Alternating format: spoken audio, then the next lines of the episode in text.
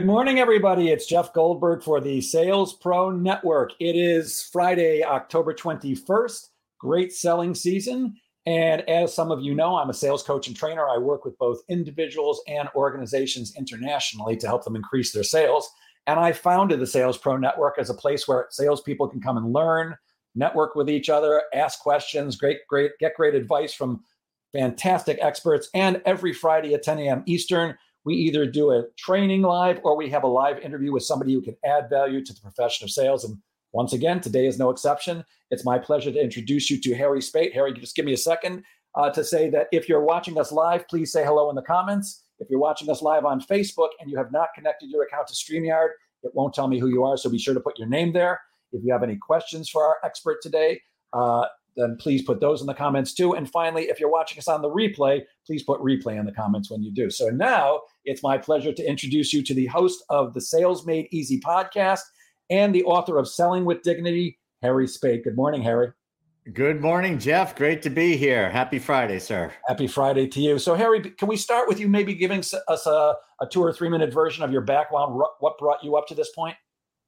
Yes. So starting at birth or a little later after that? Just a drop. I, I always say I popped out of the womb selling the nurses and doctors, but uh, yeah, what, what got you to the point where you are now? All right. Well, sorry about that. You got me laughing. And yes, I, I agree uh, exactly with what you just said or wholeheartedly. So I have a fairly unique background. I came out of the mission field so prior to me getting into sales, I was in another type of sales, if you will, where I was selling a better way of living, a sense of purpose. And it really came through something that's been around for thousands of years. So leaving that, the mission field from the Dominican Republic, uh, within a few months, I was sitting inside of a sales bullpen and if you want to talk about a fish out of water, uh, a missionary in a sales bullpen is probably a little bit more extreme. So I struggled mightily in sales. And then finally, I realized that I couldn't be someone else. I could not be the hard closer, you know, the sharp, you know, type A, it's all about me sales guy and uh, I said, you know what? I'm pretty good at serving people. I'll just see if I can serve people and make a success out of this. And I stumbled into using those old principles that have been around for thousands of years, bringing them into the corporate space, and built a very nice career out of that. And after 20 plus years, I said, you know what? There's probably a few other people like me that are not the strong, salesy type that just want to succeed in their business. And so my mission is to help them. And uh, that's why I wrote the book, Selling with Dignity, because people of all types uh, have good moral values and uh, they can use those in selling, just like, uh, you know, the Wolf of Wall Street may use something differently. You, you brought up the movie that I was going to mention you. So you're saying you're not like the guys in Boiler Room or Wolf of Wall Street or like Alec Baldwin from Glengarry Glen Ross. That's not really who you are.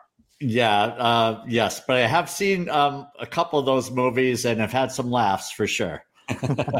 well, uh, I have been in places like that, and I've certainly been that guy in the past. You know, my, I started my sales career selling Encyclopedia Britannica door to door, and that was a pretty hard sell. Uh, but imagine. like you, I, I don't uh, I don't sell that way anymore. My, my, methodology and my personality have evolved over the years, uh, and uh, you know, in doing my research about you, I think we're very closely aligned. Uh, when you say the mission business, you were actually a religious missionary, yes? I was, yeah, yeah. Wow. So, and what made you decide yeah. to get out of that field?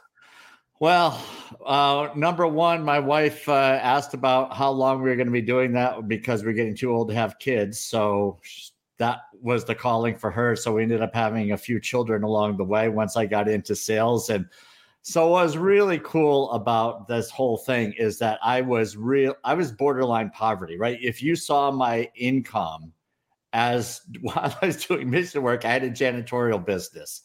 So I worked literally, you know, 20 hours a week in the janitorial business to support the mission work until we went overseas, then, you know, didn't have any income.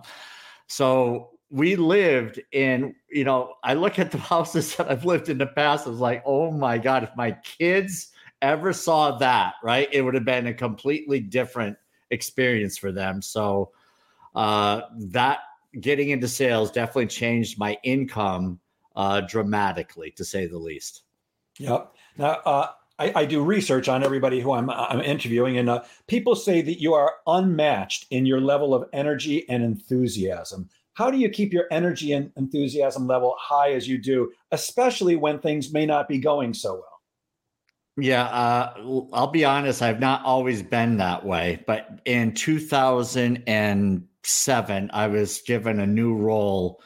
Uh, I volunteered for is to manage a Washington D.C. Uh, sales office for a Fortune 500 company, and virtually everyone on the team quit uh, when I was put in that position. They were already on their way out. I, I swear that wasn't me. But one person said, Harry, I really liked you a lot more when you were in sales. And I went, oh my God, that was like the most cutting thing that, and it still sticks with me 15 years later. So I learned then is like, I need to go back to happy go lucky positive Harry and get rid of this barking dog managerial style, uh, style that somehow I picked up from someone else, apparently. Um, and so I let go of that and I just became who I really like to be, which is really positive, cheerful, optimistic, glass half full, you know, and, you know, Pollyanna of sorts. And shoot, that stuff just works. You know, people like it, buyers like it, team loved it and uh, there's just so many fun stories with that stuff that it just uh, you know I've very fond memories of it, and I I carry it out today. Yeah, it, it, it's interesting how many salespeople think they want to go into management until they actually get the job and find out it's really not what they thought. And I've been in the situation where where you were too. Uh, I was once working at an insurance company, and they made me a manager, and uh, one of my first jobs was to train some a bunch of new people that were coming in. We had a room full of 50 people that were yeah. all being trained. I sent them out to lunch, and five came back. I lost 45 people uh, because I was acting like I thought a sales manager was supposed to be acting. And boy, oh yeah. oh boy, you can bet I got the beckoning finger from the uh, what was called the chief of staff, the owner of the agency, and said, "What did you do?" I'm like, "I don't know. I was just being a manager." Well, I, I had to learn that I needed to be more like me, just like you needed to be more like you. And it's not about barking and commanding. Uh, leading is very different, and it's really not for everybody. Um, yeah, that's a great story. I love it. It wasn't great at the time, I'll tell you that. Yeah, no, I, I hear you. um, why is it that so many salespeople come across as pushy? Uh, I, I, know that uh, you know sales does get a bad reputation because there are people who you know do underhanded things, but most people think we are pushing, and some salespeople really are. Why do you think that is? You know, there's uh, there's a lot of reasons for it. So, first of all, a lot of people are really pushy. And it's not just salespeople, but I mean, you know, the old bull in a china shop. I've hired a lot of bulls from china shops um, because I wanted them to get past the no. And a lot of people over the years were intimidated by the word no or not interested, really is more like it. And those types of pushy, strong willed individuals can or have done pretty well in sales in the past. But nobody is looking for those people now as buyers, right? So companies that have not adapted and think that those are the types of salespeople that buyers that will be successful, well, ask a buyer who they want to work with. And you know, I, I've heard salespeople say things that they just they sniff the deal, right? They sniff it and they say, "Oh, there's an opportunity there. I have to dive in. I have to always be closing and this nonsense. And buyers look at that and say, you know, and they test, the buyers are testing salespeople to see how they respond. And they throw out a little bit of bait. And the bait could be, I really don't need what you're selling, but I'm going to throw a little bait and see how you respond. And I, I can't tell you how many times salespeople fall fall for that bait. You know, they just they fall for it. They they think there's an opportunity. I'm sitting back and saying, no, the thing to say here is you don't need what we're offering right now. And when you can say that, they know it. They're willing to, they're waiting to see if you have enough uh, intelligence and character to say that as well and versus yeah. selling the wrong thing. So, I mean, that's probably a long-winded answer, but there's yeah, uh, perfect. Yeah. It's perfect. And, and, that whole thing about always be closing, I've always had a problem with that. You know, yeah. and that's the famous line from Glengarry Glen Ross, you know, ABC, always be closing. Yeah. I can't walk into somebody's office or get on a Zoom call and say, Hi, I'm Jeff Goldberg. I'm a sales coach. Want to buy? Yeah. Well, you, you, there, there, are a few things that have to happen before it's time to say want to buy. And eventually you do have to ask that question, but always be closing. That's ridiculous. It is. Uh, by the way, yeah. somebody's saying hello, Facebook user. Hello to you too. We don't know who you are unless you put your name in there. Um, salespeople are under huge pressure to perform. There's no doubt about it. it, it yes, it, you've got to you've got to do that, and sometimes that pressure results in people, let's just say it politely, cutting corners. Yeah, you like the great Zig Ziglar say, serve first, which is also my philosophy, and the sales will follow. Can you expand on that a little bit? Yeah, I mean, so uh, I, working for a publicly held Fortune 500 company, we salespeople all had quotas. We the sales leader had quotas. Vps we all had quotas. We all had to give a forecast. And when the end of the month came or was approaching you know it was not always pleasant right? It was it was difficult to maintain that positive spirit sometimes. And you know you can only forecast so much that a deal is going to happen we cannot control when a buyer is going to sign the document. We can do uh, check all the boxes, give them the paperwork. They say, I need to think about, or I need to, I'll get it done this week, or I'll get it done in two days. I need someone else's stamp of approval, whatever. That document can sit on someone's desk literally for months. And we're thinking, oh, you know, how many times do you want to annoy the person? And you know, after a couple of days, you know, they give you the timeline, you try to do the follow up, put it in the calendar, and you try to do all the right things. There's no there's no perfection. There, we're dealing with people. So I've always said to my team, it's like you cannot rely on what you think is the forecast. You have to continue to backfill in case companies that are in the market that are on your hot sheet that are 90% closed. You've already told me it's closed because they agreed but they didn't sign and nothing is closed until that paperwork is in and whatever you're doing is delivered because even afterwards people can change their minds and i've seen it all. So staying positive continuing to work not counting the proverbial chickens before they hatch. Um, because you know the line to ask the salespeople is like, okay, so that's if that doesn't come in, what's next? And you know, you want to encourage them. You do that positively and say, how can I help you? How can we get past this? And how can I help you? What other accounts can we work on together? Who can we call? And you know, when you show that versus, you know, what an idiot! I can't believe Harry is putting all his eggs in one basket. If that deal doesn't come through, Harry's let me down big time. I'm never going to trust Harry again. You know, and that's the person that takes it very personally in leadership and is not really encouraging the team. It would be yeah. my take. What's your thought on that? Well, I actually believe that the deal isn't closed until your check clears my bank. Not, not, not, even the signature anymore. When your check clears my bank, I know the deal is closed. And yeah, I'm with even you better. Uh, salespeople by their very nature, have to be optimistic. We have to be because for yeah. most of us, we hear no way more often than we hear yes. So, in order to continue doing our job, you know, getting beat up on a daily basis, yeah. uh, we we have to believe everything's going to work out. But in fact, usually it doesn't. More often than not, it doesn't. And if we're not continually adding to the pipeline and continually uh, realizing that it's re- of course you have to have a sales process but it's really about the buyer pr- process it's what's their timeline and right. i have not yet figured out in 48 years of sales how i can force somebody to do something according to my timeline i want everything to close yesterday and close double what i thought it was going to but that doesn't usually happen and right. i'm finding that as time continues on it gets longer and longer it gets harder to get that decision made to get the paperwork signed because people are busy doing a million things and they've got their own pressures so Absolutely. I'm with you a million percent. Let, let, talk a little bit about the book. What what does selling with dignity actually mean, and why did you write the book? Yeah, so selling with dignity, I think, covers three areas, really, Jeff. Um, so the first one is have dignity, treat others with dignity, um, the buyer, right? And the people around you.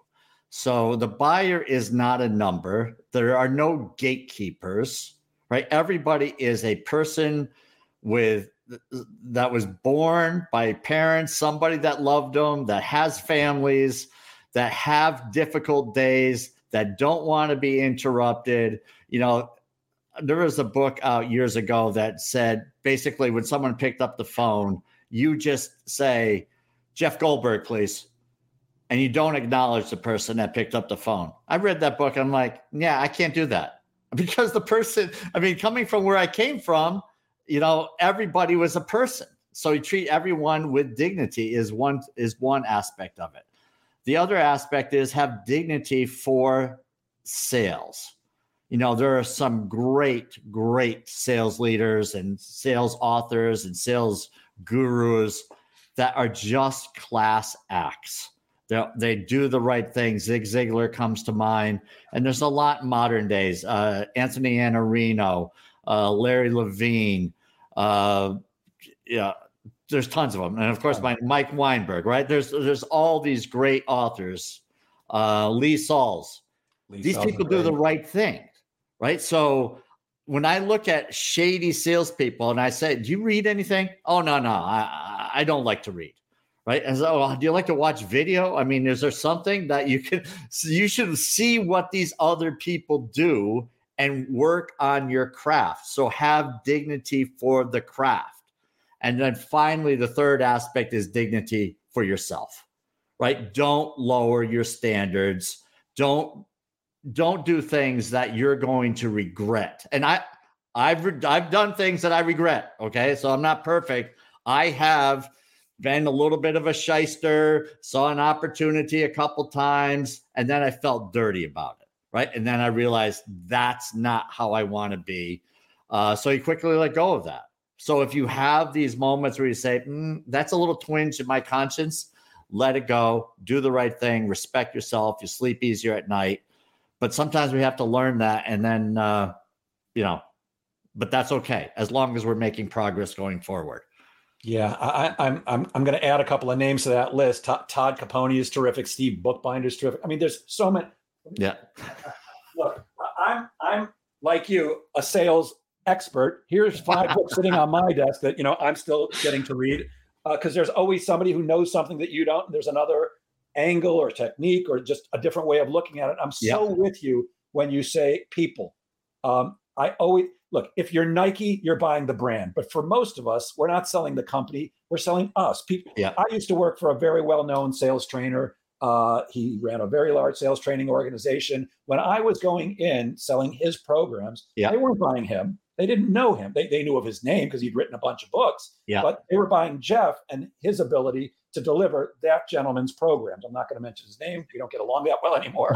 but uh, but uh, you know, he was he was brilliant at what he did, and they yeah. were buying me. And it, you have I, I'm so you have to understand that the people that we're selling to are under pressures of their own and they have they have wives and husbands and dogs and cats and kids and problems. And when we understand that and you know it's an over it's actually not an overused word. It doesn't get used it, it gets used a lot but that word empathy comes to uh, mind. yeah totally you can't put yourself in the other person's shoes it's definitely not about hey i need to hit my quota this month can you please sign that paperwork yeah. who cares people right. care about themselves and one of my stand I, I have a lot of philosophies in life and one of them is anytime you want somebody to do something for you, like sign a contract or take a meeting, they've got to see why it's good for them. Yeah. And when we come from that servant mentality that you're talking about in your book, uh, I think that's a much better way of doing it than be, look, I am kind of a type A. I actually have to dial myself back on a regular basis because I can come across as, as uh, pushy or, or yeah. overly in, uh, not enthusiastic, but that pushiness, I have to kind of dial that back so that people don't feel pressure because that's the last thing I want to do. And in my opinion, one of the best mm-hmm. ways to avoid doing that is to make sure you've got plenty in the pipeline and you're not just depending on that one deal to come through. You know, when you don't have enough in the pipeline, that's when people get desperate. And that's when they start making calls every day. Hey, Harry, uh, it's Jeff Goldberg again. Have you have you forgotten about me? Uh, you know, what about right. that proposal? Still here. You know, have you decided to do business with me and just forgot to let me know? No, they didn't forget to let you know. They've got other priorities. So, so true. And what, you know, some um, of the um, traits Go ahead. Oh, I'm sorry. So I, I love what you just said. So the uh, the challenge is, I think, so my goal is always to lead with the other person. So instead of I, right, starting off with I and uh, Liz Wendling. Uh, I had her on a podcast once, and she's written three books. She's awesome, right? But she she took apart. Uh, oh, I would love to get together and talk to you about what you're doing, right? So she talks about this love like it's the prospect would love to do it. No, you would love to do it because you are interested in growing your business, not them. So she she spoke about try to lead with the other person. So this was a couple years ago, and I'm like, yeah, I'm going to try to do that. And it's like every time now when I there's follow up that needs to be done, I try to think of how do I start this with the word you. And I'm telling you, that is a challenge. and a lot of times, and you know, I'm working on this program and I've, you know, I want to invite people to this workshop I'm doing. And people do this all the time. You get the invites on LinkedIn. Hey, Harry, I'm putting together this workshop. Love to have you. Well, there you go. They'd love to have me, but do I love to go? Right? Or do I? So that's the challenge right there. So, how do we lead with them? And the answer, I think, is if you really want to do it in the servant mindset, is you have to have a conversation, even if it's a little back and forth on a direct message. What are you up to these days? How have you been since we last spoke? Get some get something back. And if they don't respond, I'm not going to throw out an invitation because I'm clearly showing my interest to them was to get through that so I could send them an invitation, right? Or so I could lead with me. So this is a challenge. We can't fake this stuff. Either you decide that you're going to be servant minded and lead with the other person, you have to live it. And sometimes we're tempted uh, not to do that, but really it's better. And we just keep building the funnel that way. And you know, I'm convinced you know, having lived in abject poverty in a third world country, knowing that I'm not going to starve. Right. Yes. So I, I may not come as quickly as I want, but, you know, do the right things and good things will happen. What, what's yeah. your thought? Yeah. Well, so a lot of companies are using what's called uncertainty marketing today. And, okay. and I, I like it very much. So as opposed to, hey, I'd like to get together with you, or I think we should get together, hey, do you think it might be a good idea for the two of us to get together and chat about you yeah. know, what's going on for you? Yeah, it, it, it, I can tell you that in email marketing, it's certainly working much better and getting a much better response these days. Beautiful. Um, how can people who feel like maybe they're not cut out for sales or maybe that they're too nice for sales, how can those people, can they succeed? And if so, how? Yeah. Well, I think uh, so. The analogy I use in selling with dignity is just going to the fine dining restaurant you have incredible servers in fine dining. And uh, some of them are really outgoing, but some are really introverted and shy. I mean, they, the, I mean, they're perfect on what is on the menu and what the specials are. They know their craft, they know their product, their service is impeccable, but you can tell they're not really comfortable around people. You know, then you've got others that will come over and they'll spend 10 minutes talking to you and asking about your family and whose birthday it is, and they'll get really chummy with you. Well, so you have different types of personalities that are in fine dining. Well, the quiet ones, I like the quiet ones too, right? I like the ones that are going to have conversation, but I like the quiet ones and their demeanor. So they have their quote unquote their audience.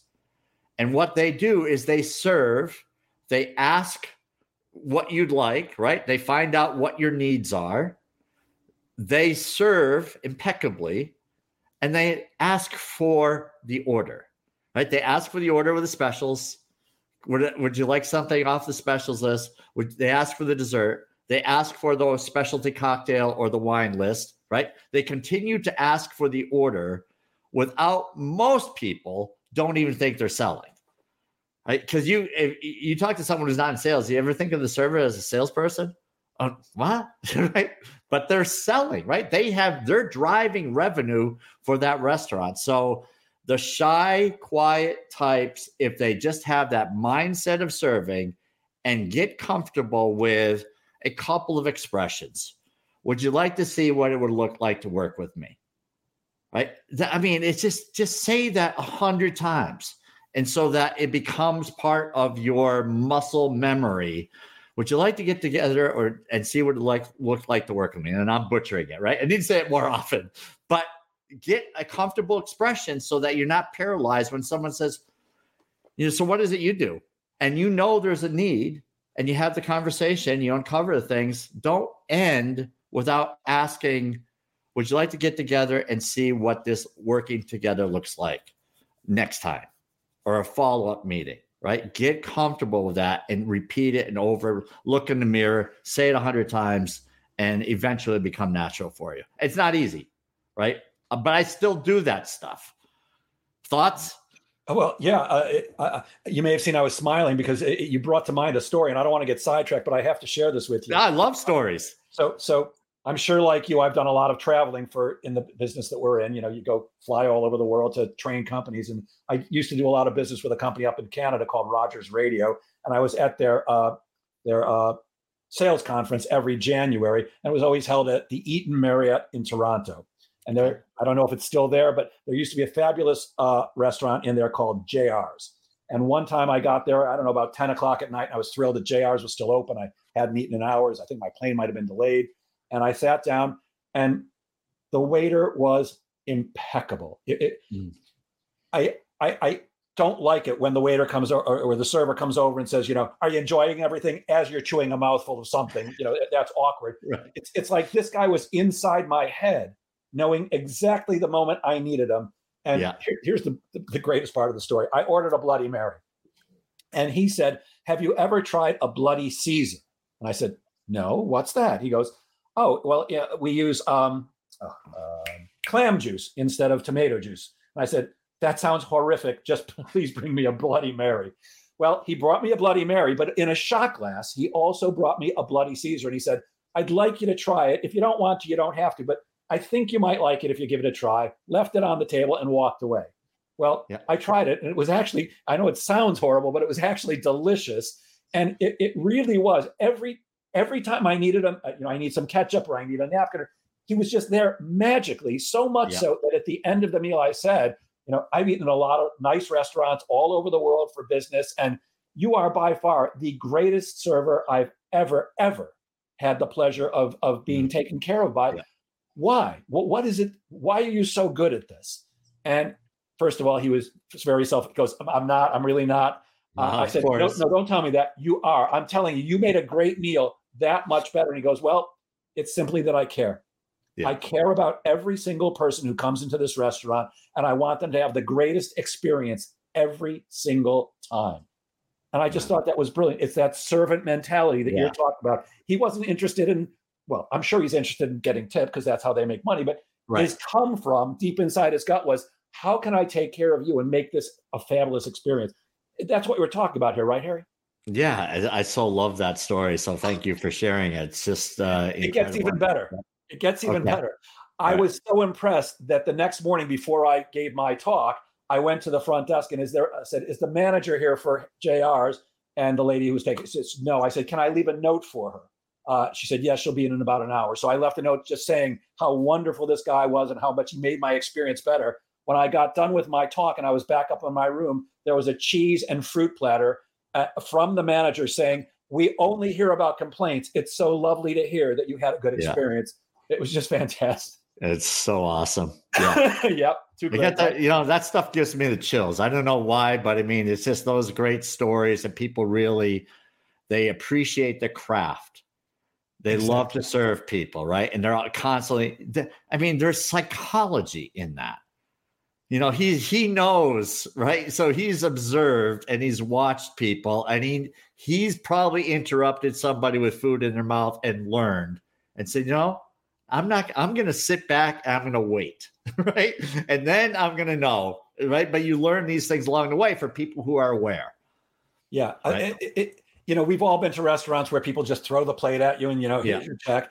It, it, either this guy's an amazing actor or he really truly did care. And, and to me, it's Yeah. that it's that truly caring about the prospect or the customer that makes the difference. You know, I, I always say that prospects can smell need and greed like dogs smell fear. I call it commission breath. You know, I Yeah. need to close the sale. They don't care about that. What they care about is Right. how you're going to take care of me. So that when we come from that, that's when we really are truly effective in sales, and it feels better to them and to us. Yeah, totally. I know how to be pushy. I sold them, I sold a two thousand dollar set of books forty years ago with, that their kids could go to the library and use for free. We were we were pushy. It was Yeah. a one call close. Did you ever? Did you ever put your foot in the door? I've never had to do that, but I can tell you this. I learned that there's a relationship between setting an appointment with the Encyclopedia Britannica salesperson and people dying. Because I can't tell you how many times I got to the door, and there was a note on it saying, Death in the family, give me a call back. And then they would never answer the phone again. Yeah. I've got I mean- plenty of encyclopedia stories, but I want, I want to talk about you. Um, Okay. a lot of people, including salespeople, of course, are worried about inflation and the economy. Mm. Uh, personally, my business has never in my entire career been better. So, knock on wood. Yeah. But what advice do you have for salespeople who are concerned about the, the economy right now? Yeah. Um, so years ago in 2008, when the market crashed, I was in Washington, D.C., had a sales team, and the world was bleak. I mean, it was it was a bleak time. And years prior, someone said something, I don't even know where it came from, but they said, you know what? Paint your windows black and focus on your own business. And we just kept reiterating that paint the windows black control what you can control you know so if you think about it and i just looked this up recently i posted it is that in 2008 9 era the economy was horrible but there were it was uh, the gdp in the us was 15 trillion dollars okay so there's a lot of people buying stuff at 15 trillion the following year, when during the made was made it worse, it dropped by 237 million. Well, there's a million millions in a trillion. It's, it's a big number. It's big. It's a big number. So there will be plenty of business. I mean, how many clients do you need? Do you need 50? Do you need 100? You don't need a million.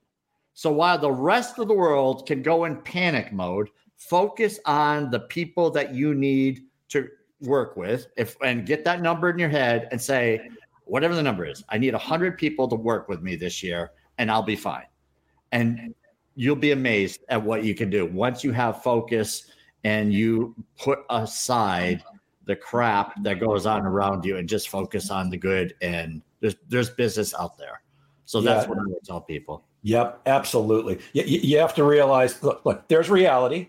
Are things challenging for some people? They absolutely are. Are people worried about inflation and po- possible recession? They are, and that's a fact.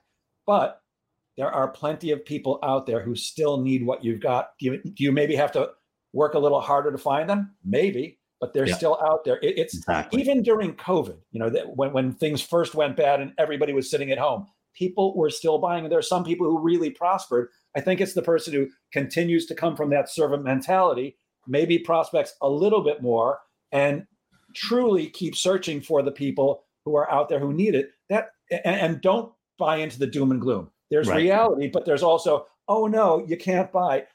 I, I say mindset is crucial, and I Mhm. call I call it head trash. Like Yeah.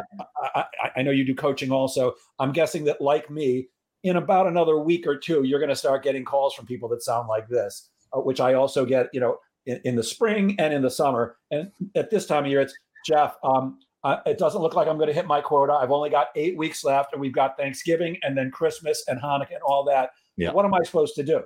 Yeah. Well, the first thing to do is to get rid of the head trash that says you can't sell from Thanksgiving to, to New Year's, because I am. Just, Yeah. Here's my favorite one, Harry. You can't sell during the summer. Really? I, I I I always ask the same question. Why can't you sell during the summer? And by the way, Yeah. I know what the answer is going to be. The answer is going to be because everybody's on vacation. yeah No, there they're you go. No, they're not. And they're not on vacation for eight or 12 weeks. They're on vacation for a week or two. i want their job well, well, you know, I, I, dated an Australian girl for a while who couldn't believe I only got two weeks vacation because she, yeah. she, had twelve or sixteen. But okay, so yeah, but we're not in Australia. Well, for those listening in Australia, you may have a challenge in the summer, but maybe everyone else you can't use that. We've got to get rid of that head trash. By the way, uh, Valerie says, "I love serving people. I've always tried to anticipate what the customer may want or need. It's so rewarding to make others happy." Val, you're hundred percent right. Um, yeah. You recently attended a conference on making connections and building relationships. Any takeaways that you can share with about that? Yeah, I mean, I think the the big I, I've not always been a great connector, Jeff. Um, so over the past couple of years, I thought that networking, I really missed out on opportunities in business because I was not a networker. In fact, I mm went to a few network meetings. I just didn't like the feel. And instead of exploring other network meetings, I foolishly said, networking is a waste of time. You know, it's a bunch of people that are looking to sell. You know, they put pressure on you to see if you've given leads to anybody. That's clearly not for me. Well, that's not every group out there. So when I went uh 2019, I revisited it through a friend and I just fell in love with it. I just went in with a different attitude. Number one, I said jokingly, I said, I'm going to become the networking king. I've got a lot to learn, but I made, I you know, I gave myself a little bit of a target, something to poke a little fun at. And I wanted to meet people, see what they were doing. And my intention this time was, how can I serve people? And with that, uh, guess what happened? you get business. Let me right? see. Yeah, exactly. yeah. So yeah, so I'd I'd say that the tip for people who who aren't good at networking is when is first of all get over that and read and watch videos and how to network and do it learn how to do it the right way which is have one or two conversations with people find a connection right not you know, spray out 25 business cards and hope something sticks, but connect mentally, emotionally with people, have great conversations, develop relationships, and your business will grow. But I was doing it wrong for you. I mean, not doing it is terrible. And then when I went, it was doing it wrong. So I learned, and now I can't say enough about it. It's just an awesome thing. So, terrific. Yeah, I huge. love that. Yeah. I've been in one networking group for 17 years. 40% of my business comes from that group. And I, I, can tell you, it's definitely not about the people who walk in and go, here's what I do. And I'd love to do business with all of you. In fact, yeah. That, that's a networking no no. Exactly. Your service mentality is, is exactly what it is. It's how can I help you? What are you looking for? Who can I introduce you to? Because yeah. the law of reciprocity takes over and says, oh, Harry did something nice for me. What can I do for Harry? It, it, it, and it may not be that I'm able to do something nice for you, but somehow you're going to get paid back when you serve others. Yeah. Uh, that, I wish I knew you 17 years ago. well, I learned from the best. Uh, the, yeah. the, woman who runs the group that I belong to, she brought networking to Long Island 33 years ago. The group I'm in has been in existence 33 years. Wow. And we've got, I think, two or three members that have been in it that entire time. And by the way, this is by far not the least expensive networking group. It's actually on the much pricier side. Yeah. But if I'm getting 40% of my business from it, I'll, I'll trade that money all day long to get that exactly referral network. From yeah, I think great. one of the things is a you've got to know how to network, be generous, know how to have a, a one-on-one, and you've yeah. got to be in the right group. You know, yeah. you, you just weren't in the right uh, uh, group initially, and it's good for you for finding one that actually works. And, yeah, and being I open mean, to realizing maybe it's not them, maybe it's me. Well, now I can look at people that complain about it, and they they complain about the group and say, "I haven't gotten a lead. I've been there a year. I haven't gotten a lead yet." Well, how many leads have you given? Well, I've given so and so two leads, and they haven't given me anything. So it's they're tracking, right? So they're expecting pay for their leads. They're not they're not generous. They're doing it because they're expecting pay. So take the pay out of it take the expectation of a return out of it and then see how you do. Yep. Val, who, who made that last comment, used to run networking groups and she's brilliant at it. She comes from that service mentality.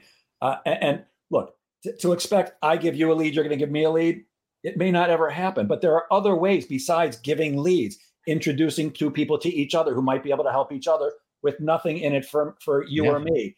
Uh, as sales experts, I'm constantly helping the people in my group to write emails, to move things forward, not, not for money. I'm not looking for their money. I'm just looking to do what you talk about so much serve because yeah.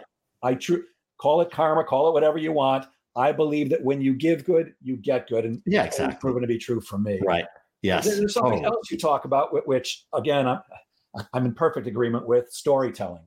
Yeah. Why is sell- storytelling so important when selling? And what advice do you have to salespeople for being a better storyteller? Um, so stories are everywhere, but you have to think a little bit is to tie them in. So, um, I don't know if you've ever read uh, Facts and Figures. I mean, you think about all of the stuff you've learned over the years. That's facts and figures. It's like we just don't remember them, right? They're they're there. We hear them. We go, "Oh wow, that's amazing," and then we forget about it. Stories we remember. So I was doing some research on this, uh, giving a speech one time. The number is people are 22 times, according to this one study, 22 times more likely to remember a point when you tie in with a story versus the facts and figures. So next time you have your PowerPoint slide with all of the facts, all of the data, all the percentages, just tie in a story. Right. And, you know, the stories are everywhere, finding them from others, reading, watching old movies, stories are there, right? You can tie in movies, you can tie in life experiences, you can tie in someone else's experience, you can tie, I was at the grocery store the other day, you know, things like that, they're everywhere. And we, we, if once we say, I'm not very good at storytelling, well, then you just sold yourself. But just get into the habit of, and you know, the greatest, one of the greatest storytellers, uh, there's a few of them in the, in the sacred writings but that's all they did was they told stories and people remember thousands of years later there's still i mean there's stuff we remember from our childhood you know the the tur- the right the rabbit and the turtle. I mean what? Oh there's my dogs. I actually thought that was mine for a second but he doesn't sound like that. Yeah you're, you're 100% right harry. Uh, it, it, look stories are why I have to check my driver's license in the morning to remember my own name, but I can remember every song from when I was growing up, the words to every song, because they tell stories. And uh, I don't know if I mentioned this when we first spoke, but I do stand up comedy. Guess what I do? I get up and I tell stories that eventually have a punchline. You, you, you mute it. There you go. Yeah. So, yeah, uh, uh, to, to, to, to not be able, I say there's a particular type of story that you have to sell, tell when you're selling and I call it a, a, a verbal uh, proof story, which is a story about somebody else like you, Mr. or Ms. Prospect, yeah. by doing business with me, lived happily ever after. It, it helps right. make them more comfortable to make a buying decision, which people are often hesitant to do because they know there's a consequence. Yeah. So, like, uh, first of all, I got to say that you and I, I think, are twins separated at birth because I tried to do stand up for a while. So, got a whole bunch of stories for that. My stories weren't very funny, though. Um, but the uh, you know, I, was listening. I did, well, I did this thing the other day, and uh, we are talking about your price is too high. And I'm not a huge. I don't like the word objections. Um, I look at that as something you have to overcome. So I, when I was writing, I was using the word objections. I don't even like this word. What's a better word? And the word is concerns. And people have concerns, right? They're not. I I object to what you're saying. No, your price is more than what I wanted to pay. What is that? So I thought of when I was listening, I was throwing out in this workshop, and people are coming back. Well, and they were saying things like, Well, what do you mean my price is too high? Or how much do you think it's worth?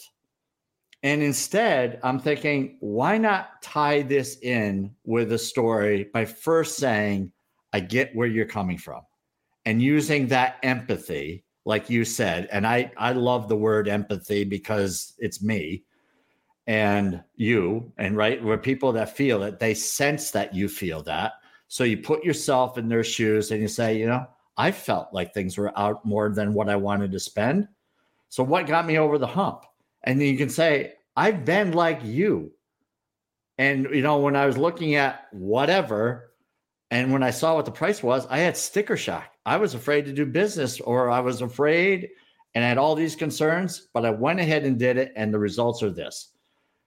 Or you tie it in with a person that is bought that bought your stuff that had the same concerns and tell the success story, right? But those stories are way better there than you challenging the person about your price. I don't think that's going to meld the personalities there, the challenge. What's your thought on that?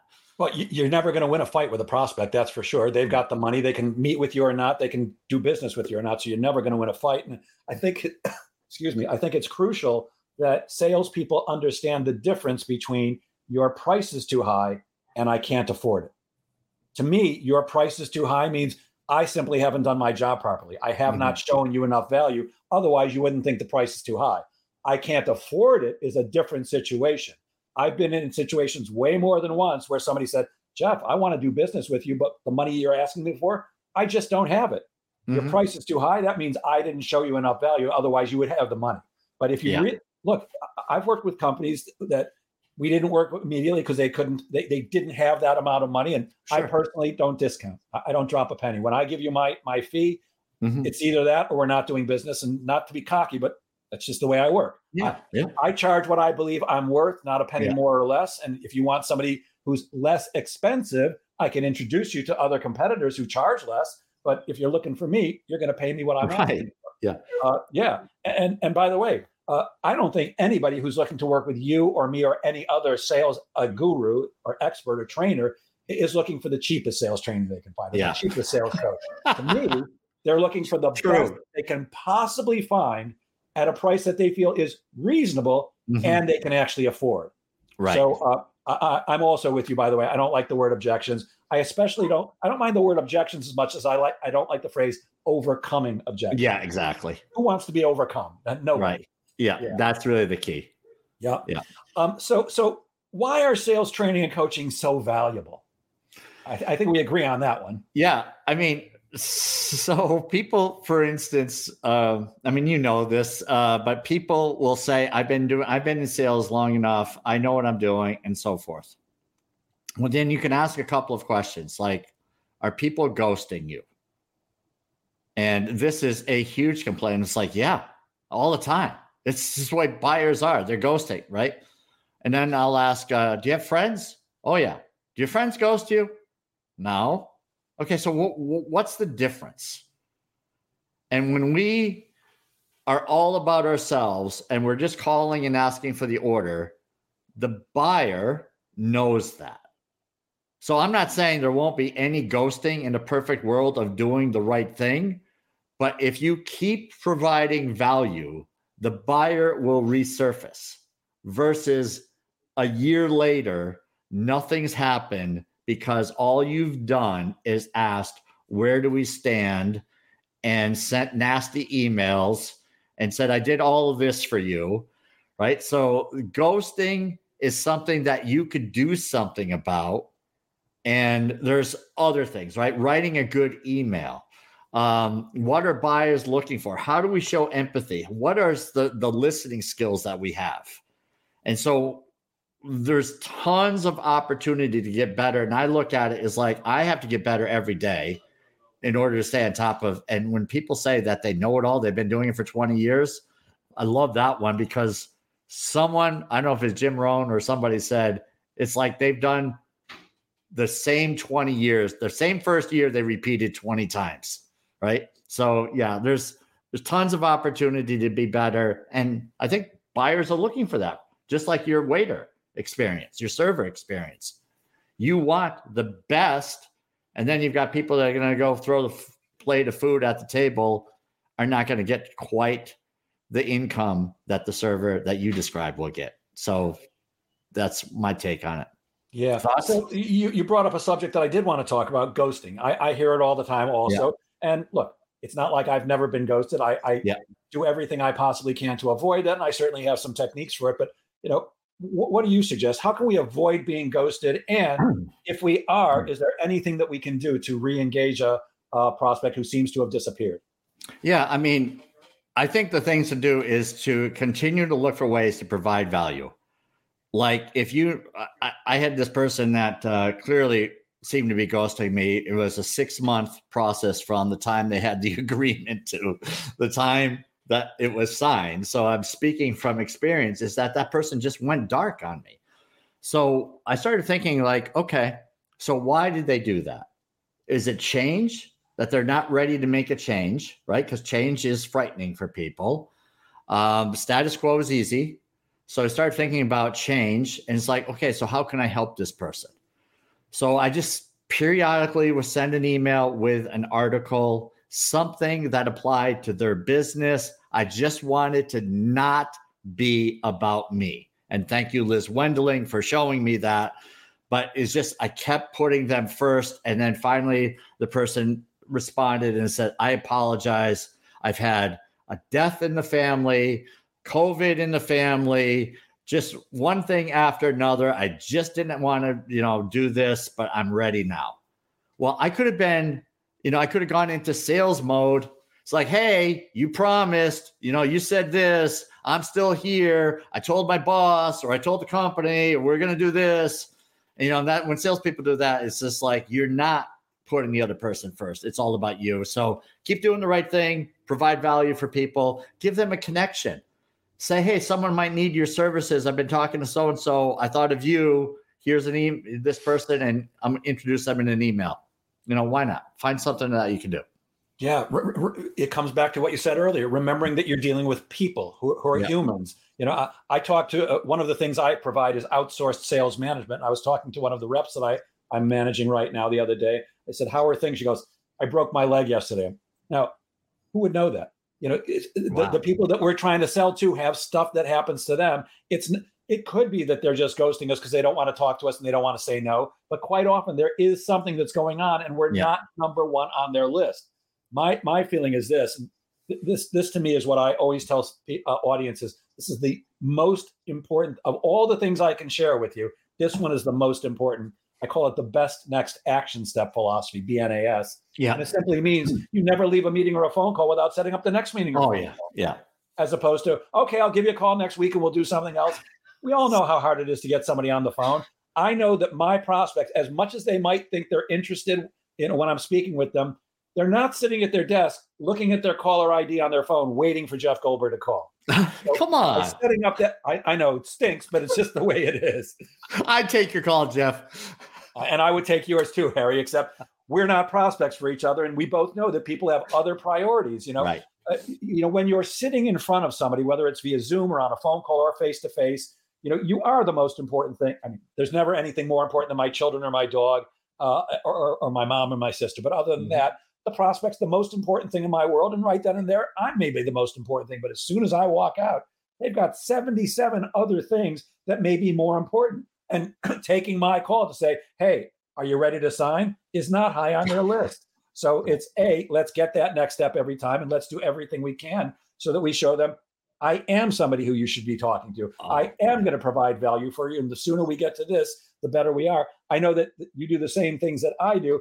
Nobody's looking for the results that you and I can help them get next year. They're looking for it yesterday. Right. So it's on us to make sure that they clearly understand that value. And it, I say salespeople have got to raise their hand and take responsibility. It's not the prospect's fault. It's not their responsibility. It's ours to be excellent communicators and come from that servant mentality that you keep talking about. Yeah, I so like that. Um, and you know, getting that calendar out. I mean, geez, we, we used to do that with the paper calendars, right? Yes, so now everybody has calendar. Now it's all here. Their phone is handy, or they're looking at their computer. So there's always a calendar there, and to walk out of a meeting without having a follow up time, I'm telling you, is just it's not where you want to be. Crazy. Right. Crazy. Even if they don't have, I look, I've spoken to people and I'm sure you have, oh, I don't have my calendar in front of me. Yeah. I understand completely, Harry. I've got mine right here. Why don't we do this? Let's set up a meeting for next Tuesday at three. I'm going to send you an Outlook invite. Yeah. When you get the invite and you look at your calendar, if that doesn't work for you, or you and your partner, or you and the committee, or whatever it is, just get back to me with what does work for you. I will find a way to accommodate your schedule. Yeah. Does it work every time? Yeah. Nothing works every yeah, time. But exactly. But it, right increases the chances, right? That's all we can do is right increase the chances. Ultimately, you know, when we don't do those things, like eh, the other thing you can do with a calendar is like leave let the person make the edits to the calendar right? So sometimes we just send it where they can only attend it. But if you check another box, they can slide that slot. And so you could say, if that doesn't work for you, slide it in, you know, this window. Um, yeah. Another thing, right? Yeah. And it's why using something like Calendly is so important. Yeah. They get to, you choose. Here's my Calendly link. You choose. I, I, I interview for companies, you know, to hire salespeople here, here's my calendar. Pick a time that's best for you. When do you yeah. want to get together? Yeah. And that, that's again coming from that servant mentality. I see yeah. we're quickly running out of time, and I've got so many more questions for an expert like you. L- let's do this one, and I think we'll probably finish on this. Okay. So many salespeople, in fact, I say the majority, they struggle. They're, they're, they're, they're, they're you know, there's always some winners who are making just tons of money and it, yeah. it, everything's working, but so many salespeople struggle. And in almost every instance, I don't want to say every, but in almost every instance, whether it's a coaching prospect or, or a, a training prospect, what I find is the number one challenge is the salespeople are simply not speaking to enough decision makers. They're mm. not setting enough appointments. What are some of the things that salespeople can do to build a solid funnel of prospects that will eventually turn into clients? Yeah, I, I think the number one thing to do is start with some kind of plan.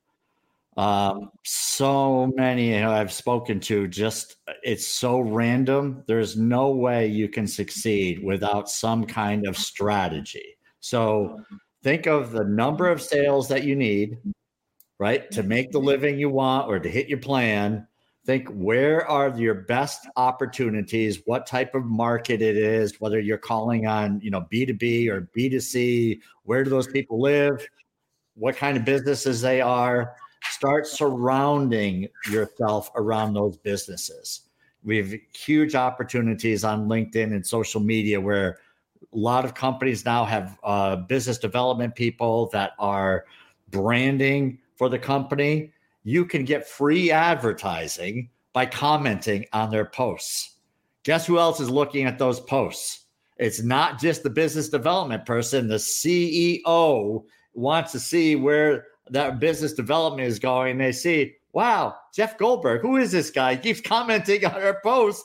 And underneath Jeff Goldberg's name is what Jeff does or how he serves people. And so now you're in the mix, so to speak. But that's just one way. But you've got to be, you've got to have variety. You know, it's just multiple aspects of your market. It can't be just a phone call or just emails. It's all of those with social media networking, looking at nonprofits. Where are these people hiding? And get involved in a nonprofit. You'll make connections there. I mean, there's tons of things you can do. Sitting in the office complaining that the economy is tough is not one of them, right? So you just can't do that. Yep, I, I find that uh, I don't meet many women to date if I sit in my house and watch TV and complain. You got to get yourself out there. And by the way, you mentioned post. Uh, I happen to love LinkedIn. I think it's the salesperson's best friend. I think so many use it wrong. You know, yeah. you, you, connect with somebody and they're immediately trying to sell you. But oh, uh, uh, I told you I get 40% of my business from networking. I probably get another 25 from uh, from social media. Yeah. Most of it from LinkedIn, simply by uh, again, it comes back to what you said, servant mentality. I'm constantly posting things that help my audience. There's you'll never see anything from me that says use my services. I'm the greatest at this. I'm the greatest at that. You should yeah. be using me. It's it's all about here's some stuff that's going to help you. And I find that when you do that consistently and effectively, people raise their hand, and that's what I'm looking for. Uh, I, I teach people to cold call, but I hate doing it myself. Yeah. I want people who raise their hand and go, "Hey Jeff, I think I have an interest in in what you have to offer. Can we yeah. have a conversation?" That way, they're halfway sold before you even speak to them. Yeah, Totally. And even cold calling, you can warm up those cold calls. There's so much information about people out there on the internet. I mean, the easiest thing to do is Google the person. Sometimes we don't find them on. You know, I've talked to sales reps. Well, they're not on LinkedIn. I said, "Have you tried Google?"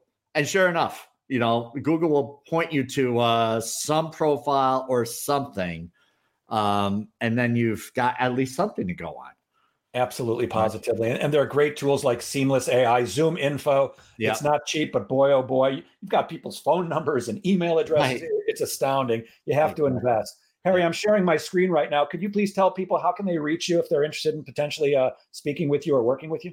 Yeah, so I uh, appreciate this. This has been a blast uh, having this conversation. We're definitely going to get you on the uh, Sales Made Easy podcast. Oh, I love uh, that. So sellingwithdignity.com. If you just want to have a one-on-one conversation, it's Harry Chat, baby. HarryChat.com. And we'll schedule a time and uh, pick a time that works and just have a conversation.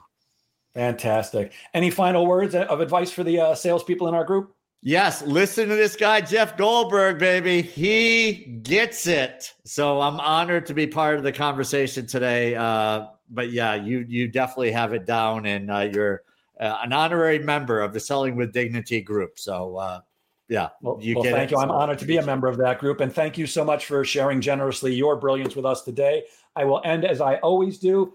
Gang, please remember that sales is a game of making things happen. So get out there and make sales happen. Have a great weekend, everyone. Have a great weekend, Harry. Thank you again very much. And great. Bye, everyone. Awesome.